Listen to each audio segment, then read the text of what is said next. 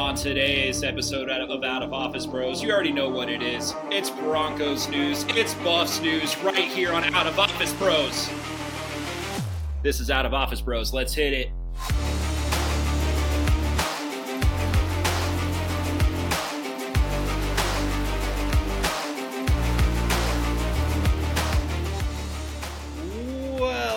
Welcome, welcome, everybody, to another episode of Out of Office Bros. It is your boy D Train, along with my co-host, Mr. Scotty L. How are we doing today, pal?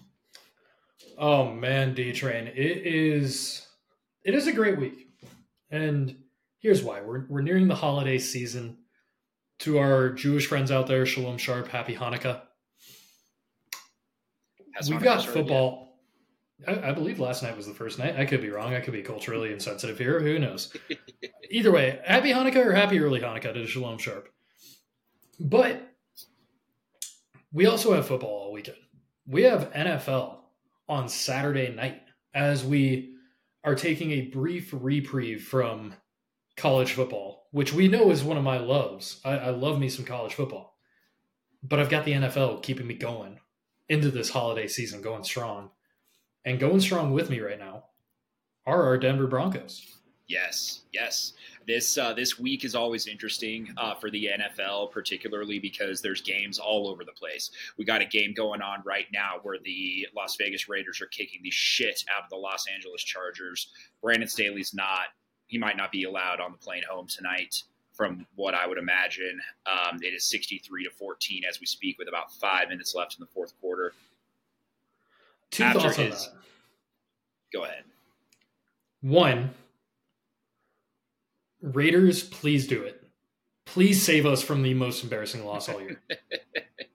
Aidan O'Connell, you are our only hope. Please save us. Two, I mean, the good news for Brandon Staley if he gets Lane Kiffin tonight, it, it's not a bad drive from Vegas to LA. It's relatively quick. And he would be in Vegas. Yeah, that's right. Maybe he could go on like a four or five day bender, get his mind straight, figure out what his ne- next step is going to be. That's what I'd do. That sounds- we know that's what you do, Scott. There, there are if you're going to get axed, there are worse places to get axed than Las Vegas, Nevada. I'll tell you that right now. That, there are plenty worse places. Uh, but then, but then we have three games on Saturday. We've got the Vikings versus the Bengals, both teams fighting for playoff position. Uh, Steelers and Colts, who are in the exact same playoff position. Whoever wins that football game is going to be a leg up on the other team. And then we wrap it up with the Broncos at Ford Field facing the Detroit Lions uh, Saturday night, uh, which will, which will be fun. And did you see what Jared Goff said? No, I didn't. So I, I loved this. He said, uh, "One last Pac-12 after dark." I, I mean, I, I, I- I like it. I, I gotta respect that. Yeah, especially being a Cal guy, you know, like, Like- might as well. well, we're, and we're Pac-12 guys. Like the vast majority of your schooling was spent in the Pac-12. I was a Pac-12 guy. It like it, it pays homage to a conference that, you know, not to get too deep into college football. We're going to go into that a little bit later in the pod, but it pays homage to a conference that, as you look at our home schedule for next year, you sit there and you're like, man, this kind of sucks. So I, I, I Jared Goff, just respect, bro. Pac-12 brother to Pac-12 brother. I'm sure you're listening to this podcast. Definitely, with all the free time that he has. Uh, Oh, yeah. Well, let's dive into this Broncos versus Lions uh, Week 15 matchup. This is a this is a pivotal one. Um, It is. only four games left on the schedule, and I think that out of the four that are remaining, I think this is the one that is going to be the most uh, where where we're facing a team that is a that is a playoff team that is going to make the NFC playoffs. You look you look at the rest of the schedule where we've got the Patriots, Chargers, Raiders. Those just aren't playoff teams. I mean, technically they're not statistically eliminated, so there's a chance they could be in. But you know, Aidan O'Connell and Easton Stick are their quarterbacks, so I'm not too worried about it. And Bailey Zappe, uh, so not too worried about those three teams. So this one, this one's going to be a good matchup right now. The books have uh, the Lions favored by four and a hook, which I don't really like. I don't really like that at all. I think that the Lions are got off to a very good start and mm-hmm. have started to falter in and waver in the most recent weeks. Yeah, they they absolutely have, and admittedly, I haven't watched a ton of Lions games recently. Um, I am a big Dan Campbell fan. I think everyone who's listened to this podcast from the start knows that. Everyone who knows me, you know, outside of this pod, knows I am a big Dan Campbell guy. Ever since I saw him on Hard Knocks, I mean, he just he is the epitome of a football guy, and he drinks enough caffeine in a day to kill a small elephant. Like it, it's honestly absurd. But they they've fallen off, and you know it's interesting. I think the Lions are still going to make the playoffs. I mean, they have a two game lead in their division right now. Um, following, you know, behind them is the Josh Dobbs Minnesota Vikings. I, I'm pretty confident that Detroit will be able to hold them off. They're they're a good team. Like they're they're not a bad team. They're nine and four. They they put points on the board it, has been interesting because they have had a very up and down season. They lost a couple of important, you know, conference games or division games, I should say. Um, recently to the Packers, then they went on the road, beat the Saints, but then they came, then they went to Chicago and lost. You know, I, I think that it's kind of an up and down team. We don't know what version of the Detroit Lions we're going to get. Mm-hmm. And that's where that four and a hook is very it, it's a tester line, right? It's a teaser. It's one of those that I'm not sure Vegas really knew what to do with them because the Broncos have been playing good ball, but they've the vast majority of their games have been relatively close. I just don't know if they knew what to do with them, especially with you know a playoff team like this. I think I think the reason that they're giving them the edge is because of the home field advantage, number one. But then yep. number two, when you look at the rankings for each of these teams, the the Broncos offense is sitting at 24th overall uh, in yards per game, and then the the Lions are third, um, with where they're outgaining the Denver Broncos by about 90 yards per game. Well, part you, of the part of our yards per game, we could have had more but Brandon Staley decided to hand us great field position all last game. So that's uh, that could be part of the problem. maybe Brandon Brandon Staley might be playing 40 chess here.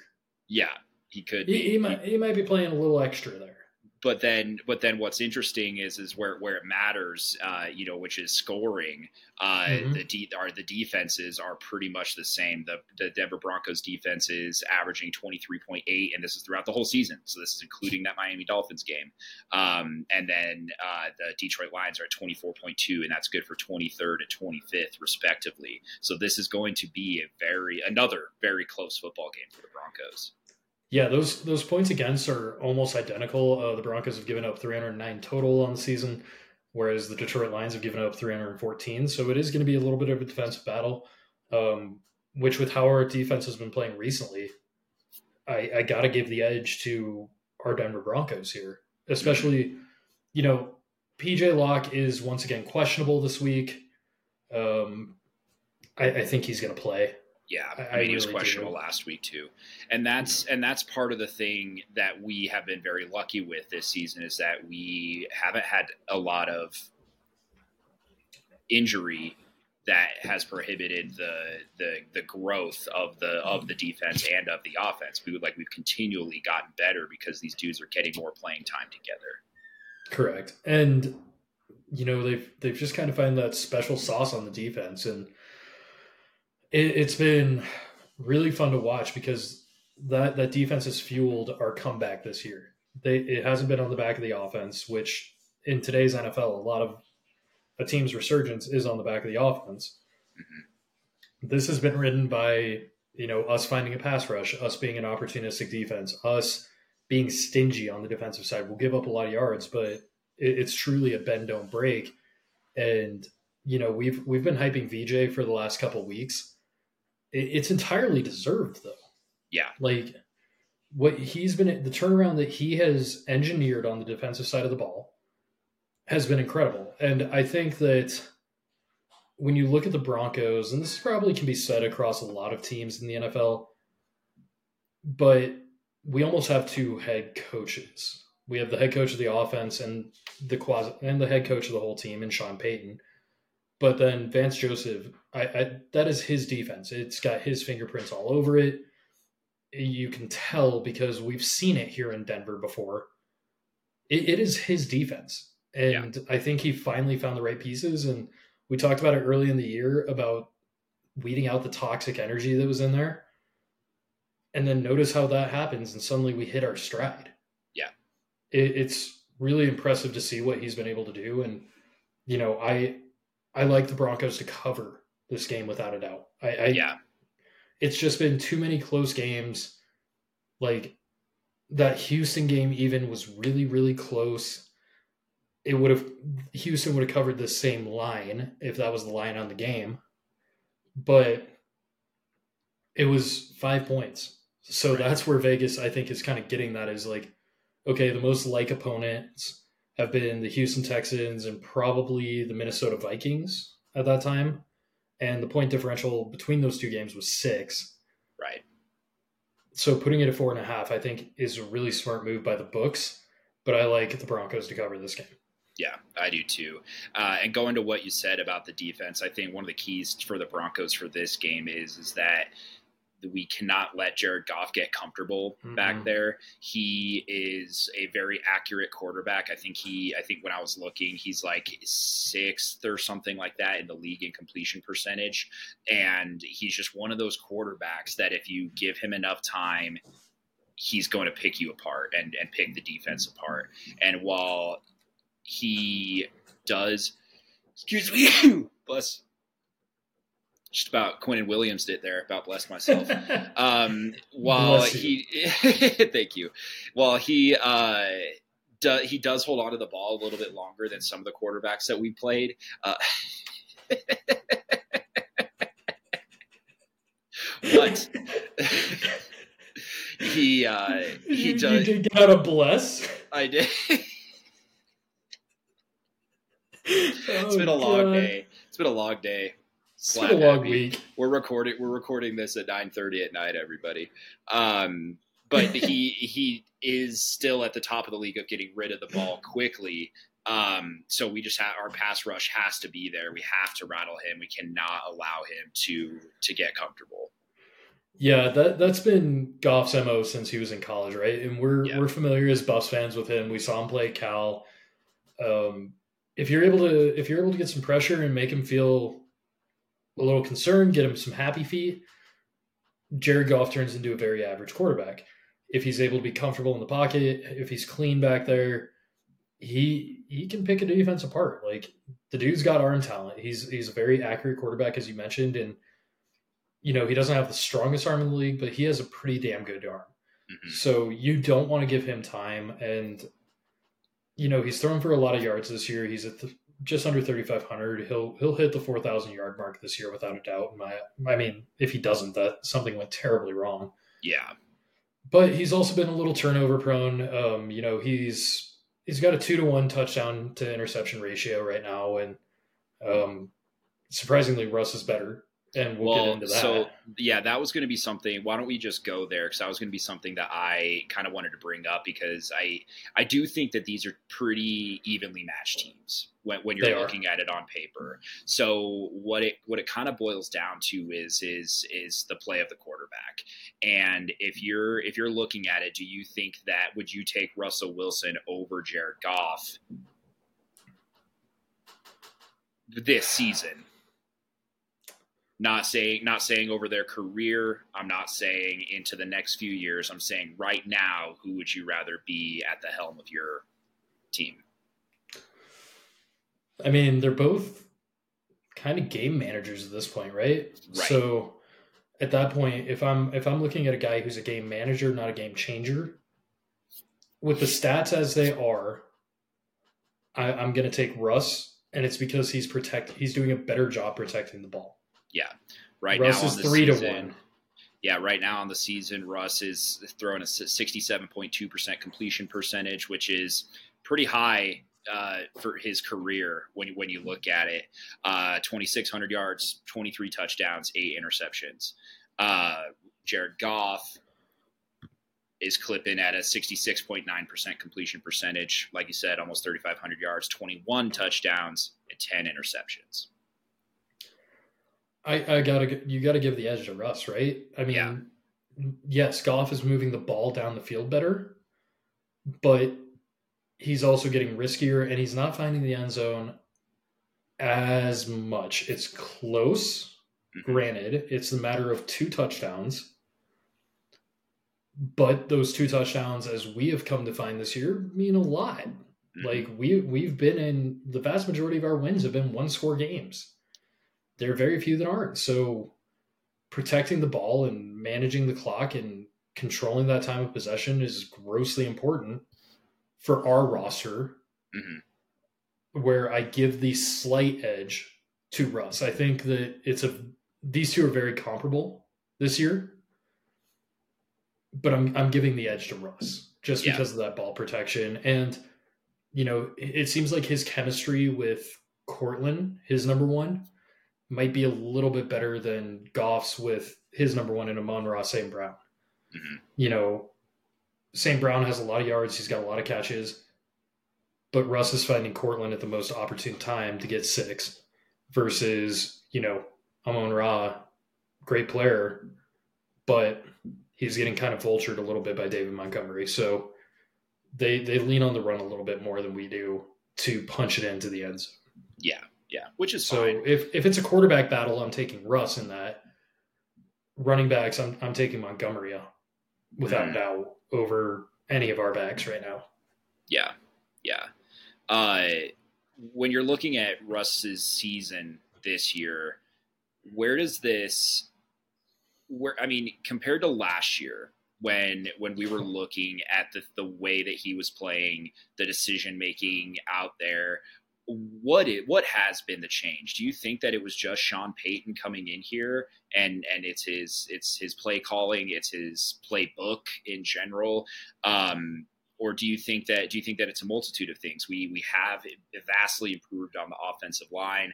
Having Javonte Williams back is huge uh, because he's able to spell the, the offense a little bit.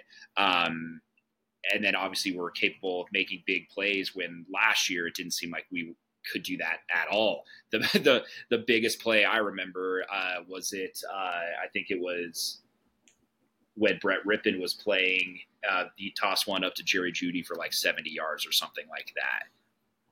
Yeah. Um, that that's a good question. I think honestly it is Sean Payton because a lot of this has been scheme. You look at our personnel, the offensive line had some had some turnover, not a ton. I mean, we're still are rocking with Garrett Bolles. We still have Cushenberry. You know, granted, we did Myers. go out and sign.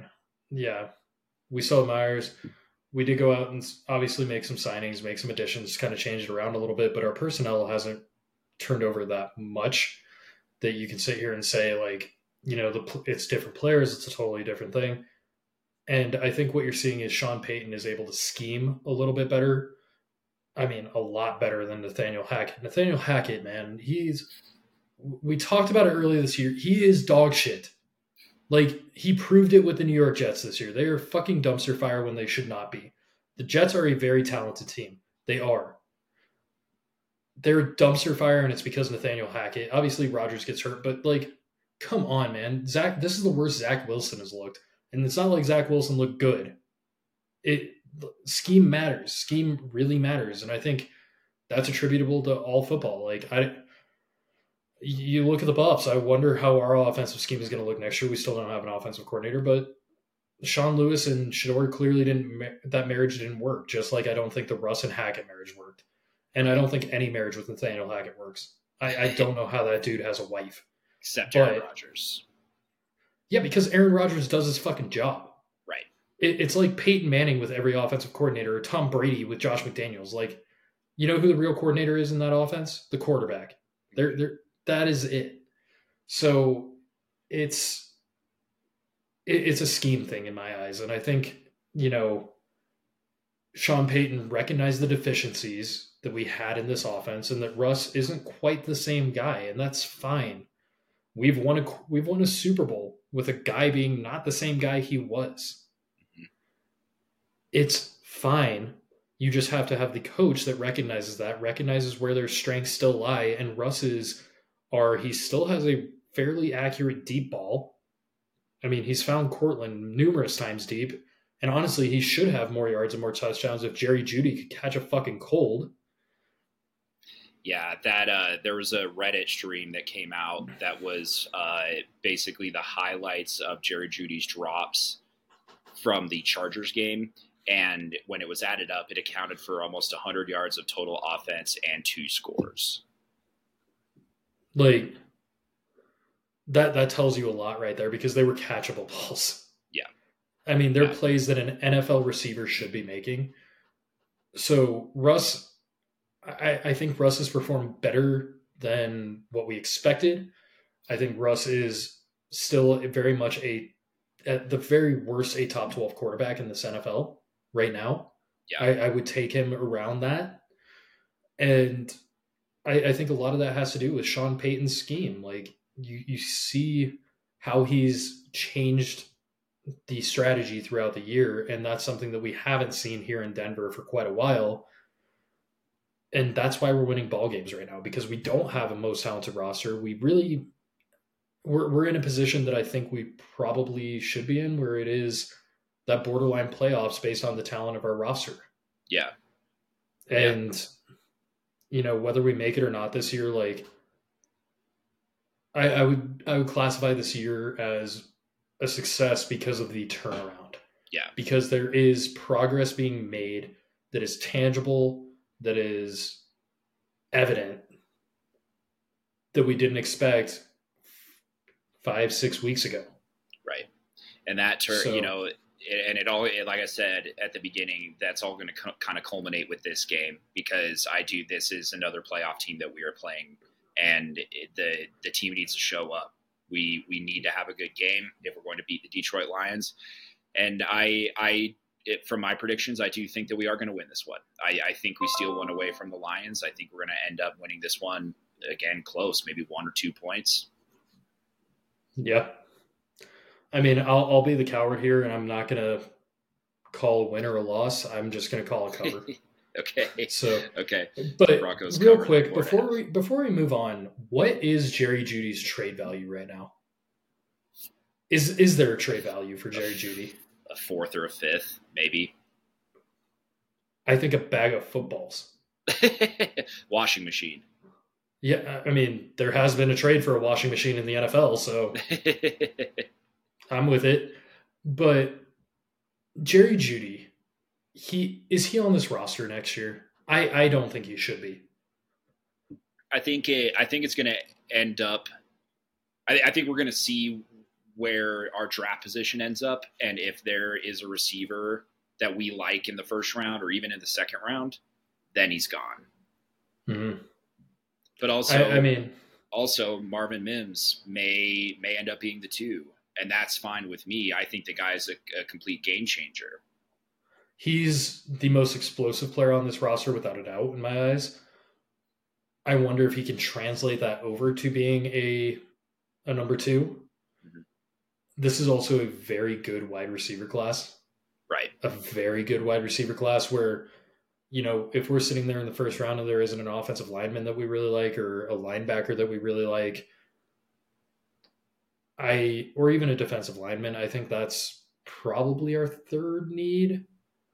Um and Brock Bowers probably won't be available. It depends on how his injury looks.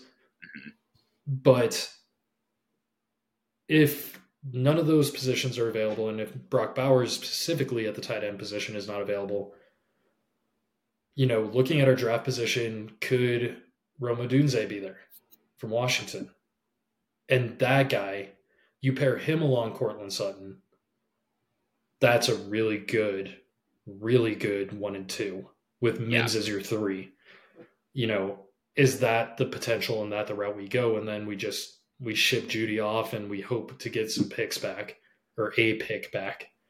You know, I, I think that is very well within our realm of possibility, and we'll we'll be covering the NFL draft. We're we'll talk about our favorite prospects. Once again, we're not we're not fucking paid to do this. Like we're we're just two dudes Yeah. that love football. We'll get paid if but on the wings of our listeners. Please, God, tell everybody about us. Even if you think we suck, let other people listen just to laugh at us. But we we have our favorite players in this draft, and this is a good draft class, in my opinion. we'll get into that. And I think that come that time, if Jerry Jeudy can be replaced with a low first round pick or a second round pick or a third rounder, we do it. And we we see what we can get for him because A, I don't think his attitude is there anymore. And B, he hasn't produced. And yeah. the best thing to do as an organization is accept the loss, move on, and move forward. Yeah. Yeah. That that's all you can do. And some, you know, he's not as big of a bust as we've had in the past. You know, we, we've talked about the worst free agent signings we've had. We could talk about the worst draft picks we've ever had. He, I don't even think he'd rank in the top five, but top know, ten. A lot of lot of hype, you know, coming in, coming from Jerry Jeudy out of the University of Alabama. Uh, right on. The Raiders uh, fucked us. Only won sixty three to twenty one. This is why I hate the Raiders. Um, all right. Well, hey, hey, did you uh, did you watch uh, Coach Prime episode three? Yes, and I had an out of body experience. you were reliving those moments again. It, I, it, it just all came flooding back. Yeah, flooding back into my bones of being at Folsom with a packed crowd, hated rivals, hated rivals. The drama, the energy, Lil Wayne, The Rock, it all came back. And oh my God, what an episode. And there's so much to unpack in this episode and in this series. Where, where do you want to start? I know, seriously. Well, I mean, we might as well start from the beginning of this episode, um, where where it showed uh, Coach Prime warming up to Ralphie uh, heading into heading into Nebraska week. Like that shit was funny, man. Dude, I still remember when that clip first came when certain clips of that first came out on yeah. social media of like Prime screaming as Ralphie's running into the trailer or you know the picture that was caught of like Snelson, Bucky and Prime all in the trailer together yeah. And it was like Bucky's perfectly fine. Snelson has this huge grin on his face, and Prime's like cowering, freaking hiding out. behind, hiding behind Bucky. Yeah, I, I, I just love it because everything about Prime. Let, okay, let's look at Prime as a person. He is the most brilliant marketing machine of arguably all time. Like this dude can market like nobody else. But there's just also something so genuine that you see in this show. Yeah. Like I think that's the big part is you're getting a behind the scenes look. You're seeing both Coach Prime and Deion Mm-hmm. Because he's often talked about they're two different people. And you see this genuine moment of like him being afraid and he's like you know, he he's a Hall of Famer. He's a gold jacket guy. He's larger than life and like he played in the most alpha male fucking game in the world and excelled at a tremendous level and yet he's cowering behind his son as a buffalo is running into a trailer like or he's afraid of even feeding her because he, he just hasn't been that close and it's really cool to see these worlds colliding of coach prime and that aura and everything about him and then our world of ralphie the buffalo and yeah. you know kind of that old west mentality and them just colla- colliding and the marriage that's coming about it. It's it's just so cool to see. Yeah, and you can. And it's hilarious. You could, you could just you could just tell that he after that had a new appreciation for the the majesty that is Ralphie. You know, like I like I think he could realize like I think he I think there in the moment he realized like oh this is actually happening. Like I'm sure he saw videos and all that kind of stuff, but it was like, oh, oh, oh, oh. I think that's where you know the saying that is ingrained in us diehard Buff fans of the pride and the tradition of the Colorado Buffalo should not be entrusted to the timid or the weak. Yeah, I think that moment embodied that for him of like, oh shit, when this Buffalo gets moving yeah. and it is running full speed ahead at me, that is terrifying and that's also how we want our team to play. Yeah. And i think that was just such a real moment for him of like okay let's do this. We're we're here we're in it. Let's ride to yeah. quote russ. Yeah, hundred percent. Um, and then and then that kind of rolled into um, the game with Nebraska, and and I think that you could tell that Deion came to Colorado with the knowledge that the Nebraska game was a big rivalry, um, and you know from you know back in the Big Eight days, and it was it was a good game to get on this schedule, not only for for the fans of both teams, but because it was two first year head coaches at these new programs, with Prime being here and then Matt Rhule being at Nebraska, and um, obviously, I mean, we, we talked about this game ad nauseum, so I think we can kind of brush over it. Obviously, we won by 22 points, but it was um, it, it, was a lot about bragging rights and pride for whoever was going to win that football game, and and this this showed that again. Yeah, and you know, as much as it pains me to say, Nebraska is a program on the rise potentially. Potentially, I, I do think Rhule was a good hire. We'll see how it goes. On paper, it's a very good hire. He's been a successful college coach. And this was also a program in Colorado that we are witnessing what is hopefully another rise in the awakening of a sleeping giant behind Coach Prime. It, it, it this rivalry means something. It, it means something to both fan bases, and I think Colorado fans are probably more apt to admit that than a mm-hmm. Nebraska fan maybe is. But you know, Nebraska still talks about us all the time. Like we don't even play each other anymore. There's their message boards, their articles that are written by their beat writers. There's still always mentions of Colorado. This yeah. this is a rivalry, and you saw Urban Meyer on this episode talking about what this rivalry used to mean in the landscape of college football. That used to be the game in college football because that that game and that rivalry heated up at a time that really Michigan and Ohio State wasn't what it is now and what it was in the past. This was the game for a long period of time. And, you know, Prime knew that. I think the kids learned that very quickly. You know, they saw the energy in Boulder leading up to that game because I believe they also had the Stampede ahead of that game. If I remember yeah. that, they covered it right yeah, ahead of that. Yep.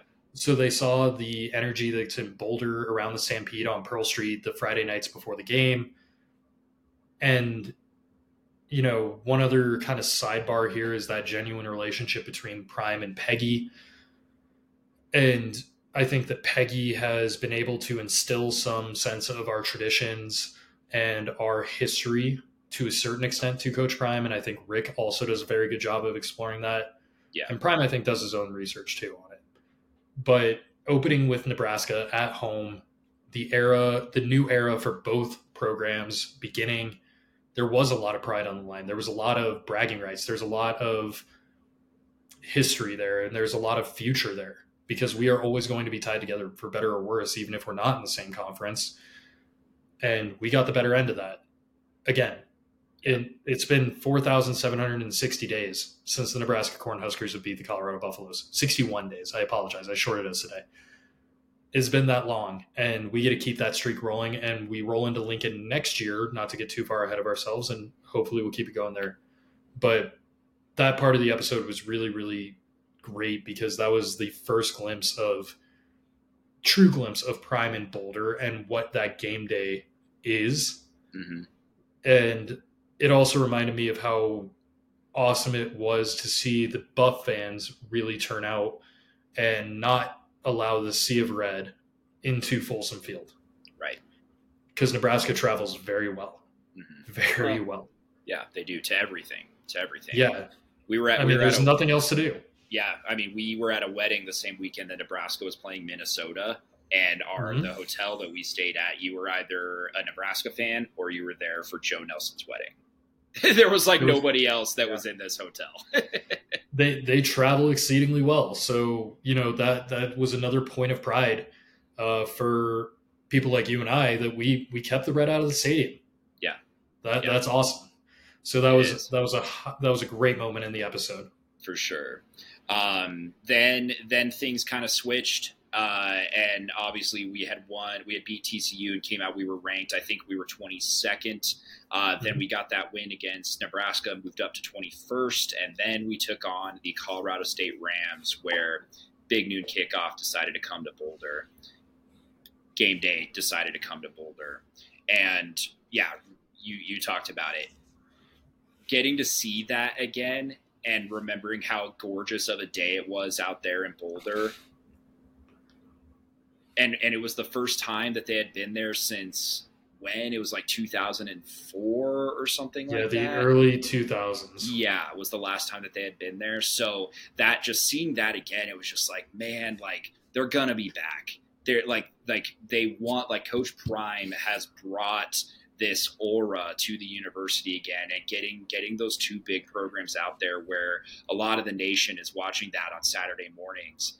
Um, they're gonna be they're they're gonna be back just because of how gorgeous it was out there. And um, so so there was that but then obviously and then obviously showed the stuff for the cu csu game which ended up being a lot closer than anybody had anticipated. We were 22 and a half point favorite going into that one.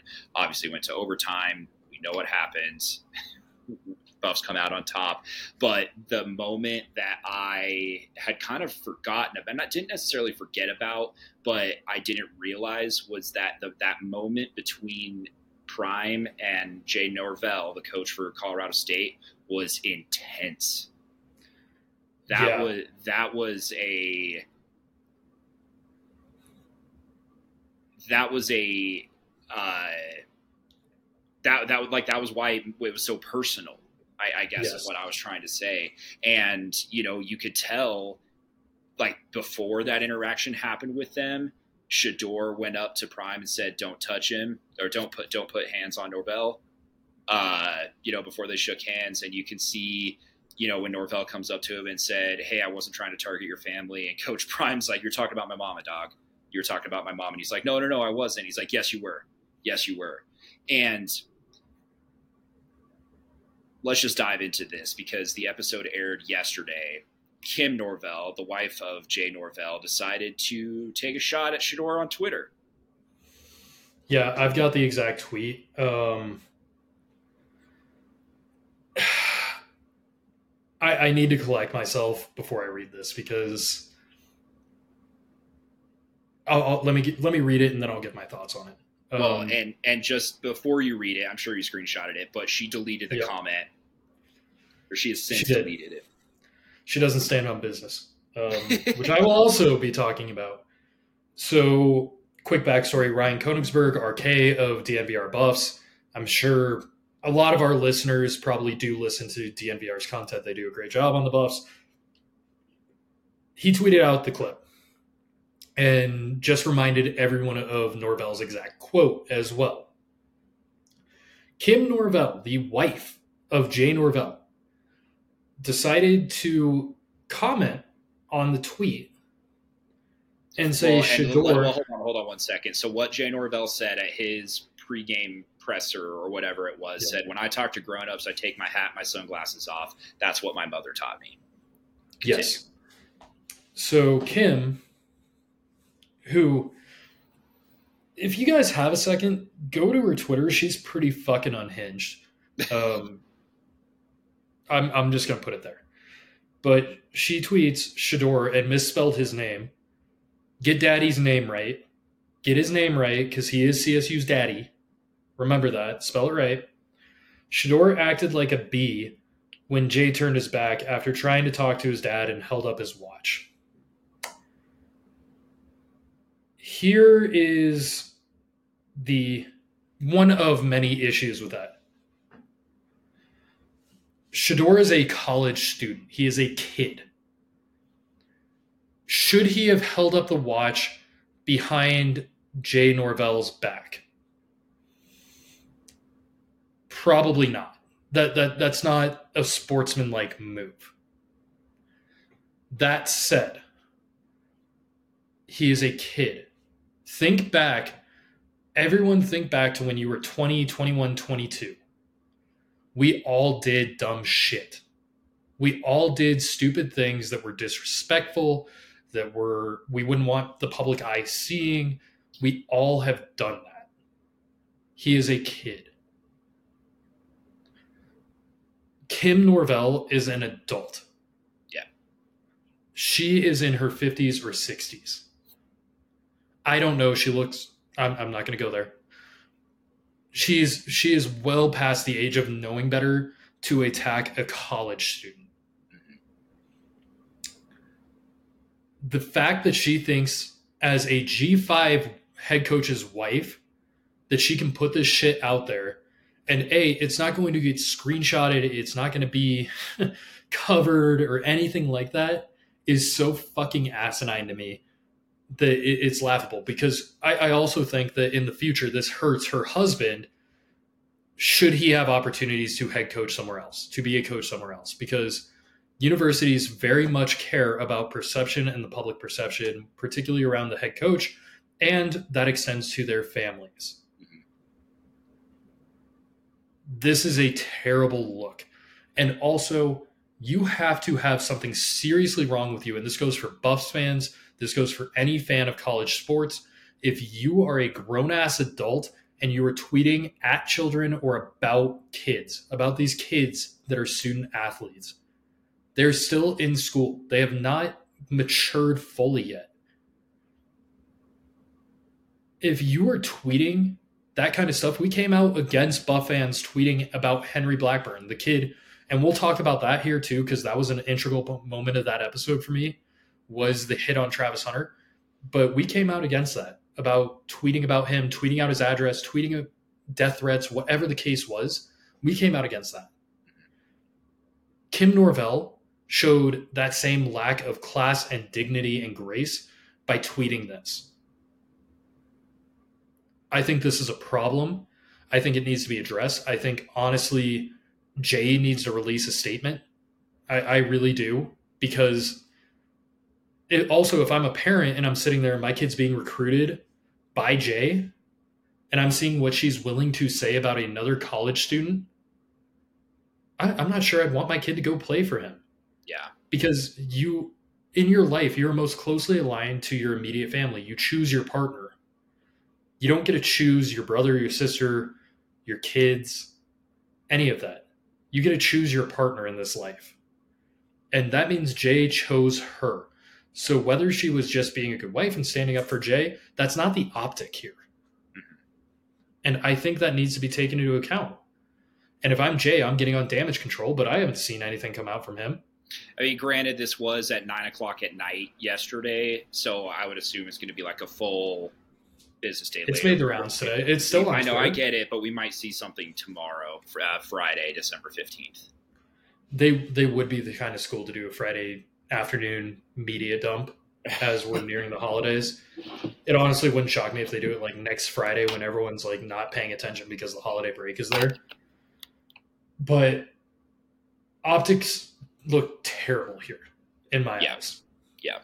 And then she keeps doubling down on it. Like she deleted that tweet, but people still bring it up. And she's you got the CSU fans defending her for God knows what reason after they were all calling us trash because we were our fans were being trash and tweeting about Henry Blackburn.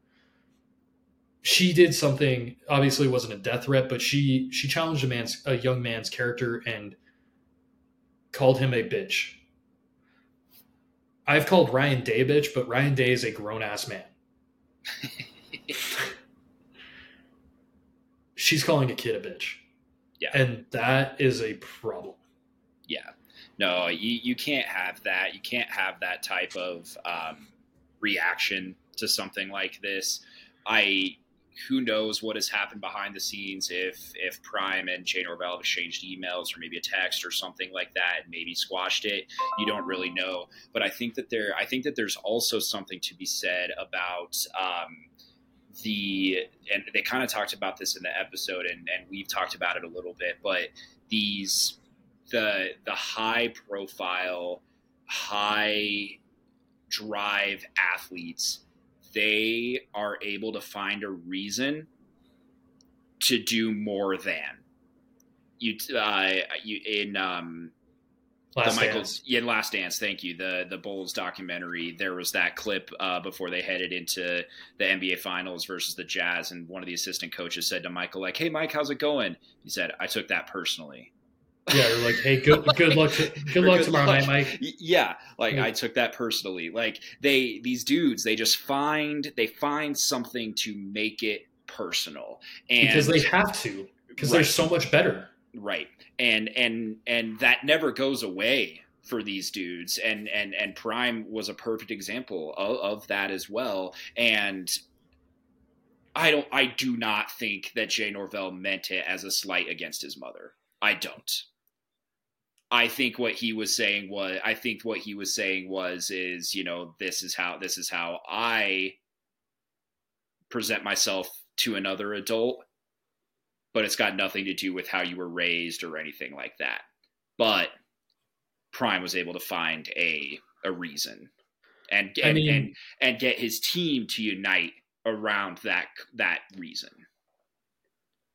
Yes. And I I agree with you, but I also see Prime's side of it. Yeah. Where it's like he he is a self-proclaimed mama's boy. Mm-hmm. When he's been asked about Colorado and saying here, like his first response was, "My mom is here, my dog is here, my kids are all here, my sister's here." Like he's he's a family guy. So when you say anything about mama, that that is going to be something for him even though you and I may interpret it differently, or Norvell may have meant it differently, it leaves that room for interpretation where someone like Coach Prime, who is very close knit to his mother, could take serious offense to that. Yeah. And Nor- Norvell came out, like we talked about this during the lead up to it it, it was a bad look for him at the time. I think it was left in the doc for a reason. I think that the mic'd up interaction at the at the 50 was left in for a reason. And I, I think that once again, Colorado State comes out re- looking really bad, and Kim Norvell didn't help the situation at all. I no. think it would have been better if Colorado State had said nothing about this versus Kim doing getting Twitter fingers and throwing shots, especially with us going up to Fort Fun next year. Which, by the way, you're welcome for another sellout. I still think that there is a reasonable, there is a good reason that the Buffs have that if they don't want to play this game, they should just buy out the contract and say we don't want to play you, and that's because of what we can pivot into with Travis Hunter that hit on him. That it, it could t- it could seriously hurt their athletics department because let's be real here, CSU is not the most profitable athletics department. Like most athletics departments already operate in a negative. CSU drove themselves into a lot of debt by building a stadium that they cannot fill. There is going to be one full game next year, and that is us. They need to be very careful and tread very lightly because we control the power. We are the attraction in this state, particularly for college football but right now, we are the largest attraction. The Buffs Buffs football is the largest attraction. Yeah, yeah. Tread lightly. Well, let's let's go into that hit uh, that sent Travis Hunter to the hospital with a lacerated liver. Um, in the doc, they showed multiple angles of that hit, and and we we had seen multiple angles of the hit on Twitter, obviously live during the game, um, and and it was it was a dirty play doesn't constitute death threats. Uh, no, it does not. but but I think that what it did show was the immediate impact that Travis Hunter has on both sides of the football. Because yes. because what happens and we'll see it in the next episode is that losing losing your arguably your best player on both sides of the ball at a critical juncture of the year where you're about to go into Pac 12 play, I'm pretty positive is what started this downhill slide. Oh, it absolutely is. And the part that we hadn't seen that was in the doc was Travis's actual reaction. Mm-hmm like I, I think that kid is tough. I think he is a warrior. And you saw him crumpling over in pain where they had to pick him up and carry him to the bench. Yeah. We didn't see that part. We didn't hear him screaming like you did in the episode. hmm That part right there, it reignited that anger about the hit for me. Because I, I had kind of moved on. You know, it mm-hmm. was in the back of my mind of like, what happens if we have Travis for we, we still lose Oregon. Yeah. We, we we do. They they dominated us. What happens if we have Trevor again or not Trevor, but Travis against USC? Right. What happens in that game? Because that was a close game. What happens if he is healthy this whole year? How does he finish? Because he was already he was voted to first team All American. Congratulations. That means your name is going to go up on Balch. I, I think there may be a stipulation that they actually have to graduate from CU. I, I don't know if that I, I'd have to look into that, but part of that is you have to be a first team All American, and he was. That's legendary status. Yeah. And he did it in not even a full season. Yeah, he Missed he missed four what, games. three four games, and he wasn't even hundred percent for the rest of them. So it, it completely changed the trajectory of our season, and then seeing it again from all these angles, it, it just shows how dirty and intentional it was. And then they didn't even get into the fact that you know Mohamed Kamara was taking late runs at Shedeur the whole time and then faking an injury whenever we got the ball rolling a little bit. It didn't get into that at all. It didn't get into a lot of the nitty gritty that happened in that game, hmm but it gave you enough that you could understand like if the Buffs do choose to buy out this series, which I haven't seen rumblings, I am just sitting here as a fan hypothesizing that they could do this. And honestly, there is a strong argument that they should because of team health and just what could happen. It, it was just like, man, why are we why are we playing this series? What what is in it for CU? Honestly, what what is outside of like, oh, we run the state the TV numbers, the revenue dollars, the fans in the stands, the merchandise sales, everything already backs that statement up that we are this state's college football program. Mm-hmm. That hit was dirty. And I don't know if Blackburn is a senior or not. I don't care enough about Rams eligibility to really care. If he is, he's lucky he's not playing next year because I I think that something would there would be some sort of Retaliation. yeah a very aggressive block. You know, someone someone sees Goes him for going his- for a pick, goes for his knees.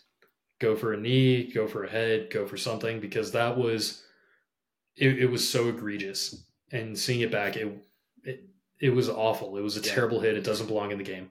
Yeah, but at the end of the day, those two squashed it. You know, they went bowling or whatever they did. I can't quite remember, but um, overall, great episode. Uh, Oh I, God. I, I think we knew that these first three episodes were going to be our favorites.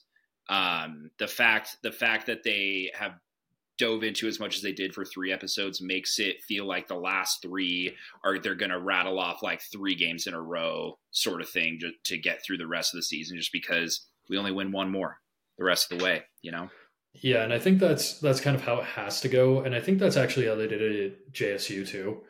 Um, even when you know, Except it was theirs for dubs. Bowl. Dubs. Yeah, Dubs. a lot of dubs. dubs. like there wasn't anything to cover because they were just dominating everybody.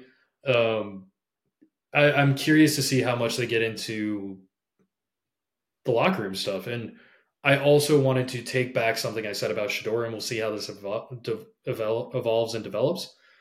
But we saw him in this episode take out his offensive line to a steakhouse at the Hotel Boulderado. yeah. So, you know, I think that that's what's so great about this series and what our program is becoming is we do get these behind the scenes things that can either confirm or squash any preconceived notions that we had going into it. And that was a really really cool moment before the uh before the Nebraska game is what it was that he took his his big boys out to eat which if you're a quarterback that's what you should be doing. Go feed the hogs.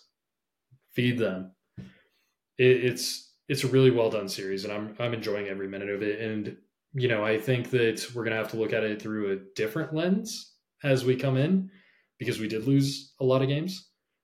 But it could provide us valuable insight into what was happening in the Champion Center and maybe some explanation of why we did lose so much down the stretch. Yeah, yeah, absolutely.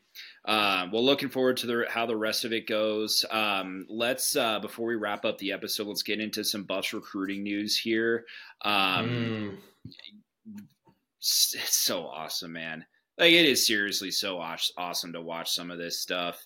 Um, the big the big one that came out uh, most recently was uh, was Drelon Miller, who may not be as highly ranked uh, as as some of the 2024 class is going to be coming in, but he's still top 10 ranked in the Buffs modern era.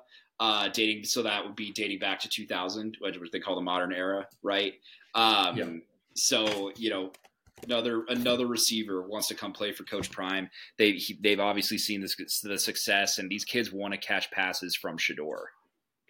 Yeah, I mean, this kid, we talked a little bit about him last episode. Um, he, he's a beast, dude. He was previously committed to Texas A&M. He's the second highest rated commit in our class, um, tied with another athlete in Cameron Michael, kid out of Georgia. Um, the, those two are your future here. And then I don't know if you saw the news, but today we got a pretty, pretty good transfer commit at the wide receiver position his name is Will Sheppard. He is 6'3, 200 pounds. He was previously Vanderbilt, their number one receiver. For those of you that are about to say Vanderbilt sucks, why would we be excited? Let me remind you of where Zay Weaver and Jimmy Horn Jr. came from.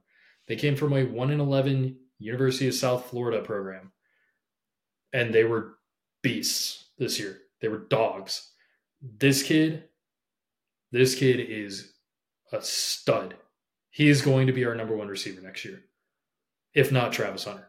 But Will Sheppard at 6'3, 200, that's a big target. This is Zay Weaver's replacement. Um, honestly, he's bigger than Zay, and he, he's he's a guy that's going to play on Sundays, and he would have played on Sundays even if he was still at Vanderbilt. He's that talented. He he's rated as a four star transfer. He's our highest transfer commit right now, and dude, I I could and, not be happier with this. And he and he kind of looks like he's more of an outside receiver than mm-hmm. than Zay Weaver was. Like you know, between Jimmy Horn and Zay Weaver, they kind of moved them all over the place just because they're a little bit smaller of guys, like speed guys. Um, but yeah, Will Sheppard, this kid, this six, kid's a beast, man. Yeah, yeah, big size. Yeah, he's gonna be he's gonna be a tough red zone matchup. That's for sure. He, he really is, and you know he was a he was a three sport athlete in high school. Um, played football, base, basketball, and ran track and field. His personal best in the high jump was six foot four. Wow. So he's got bounce. He, he's definitely our X receiver next year, and he's going to be someone that he, he's going to have an immediate impact. I mean, he he's quick, he's a physical player, and he's going to be a monster in the red zone. And here's the craziest part to me about where we're kind of at with this recruiting season is Prime does things so differently than everyone else that that was the end of the offensive side for now. For now, there are going to be more players that enter the portal after after the CFP, after the bowl season's done, after all that. There will be more. We haven't even hit the defensive side. That's this weekend. Right. Yeah. That's when it's going to start to, I think we're really going to see some big turnover. It's going to be wild. Yeah. Because we already have a couple of good defensive linemen committed to come visit this week. Um, and as we've seen, when Prime gets him on campus, he's pretty damn good at closing. Yeah. So that's going to be an exciting weekend, and we need to shore up the defensive line. Well, and you know, right now, uh, for the future Big Twelve programs, we are we are tops in the transfer rankings by far. and uh, and that's a good thing because in terms of the freshman class rankings or the 2024 class that are coming in, we're kind of we're kind of dead to nuts in the middle. We're ranked ninth uh, out of all the teams. Um, so obviously, we still have to get some of those young kids to commit and come in here. But um, but the transfers are are going to help and and help us be competitive in, in the Big 12 next year. Yeah, but let me point out one thing here about why our ranking is ninth.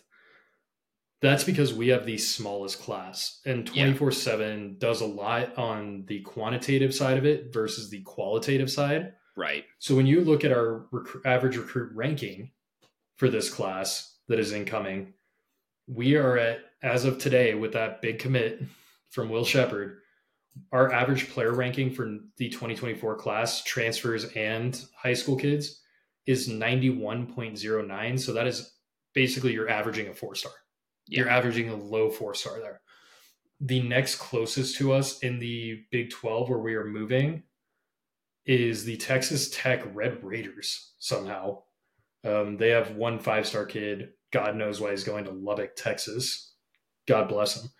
But they're at 8905. So we have we are bringing in the best recruiting class. The thing is, is it is very small, especially as it stands right now. But we're uh, recruiting at such a high level; it's not even. It, it's scary for the rest of the country their uh, their five star commit. Uh, he's from Temple, Texas, like, Texas. Actually, Temple, Texas. That's where he's from. Where the hell is Temple, Texas? I'm assuming Never it's where Temple is. Assuming it's where Temple is, my dude. No, Temple's in the Temple University's in uh, Philly. Oh shit. Temple, Texas. It is. Where the hell are you? God, it's like in the middle of nowhere. Well, that's most of Texas. Yeah, Texas. It's just south of Waco and north of Austin. Little surprised that uh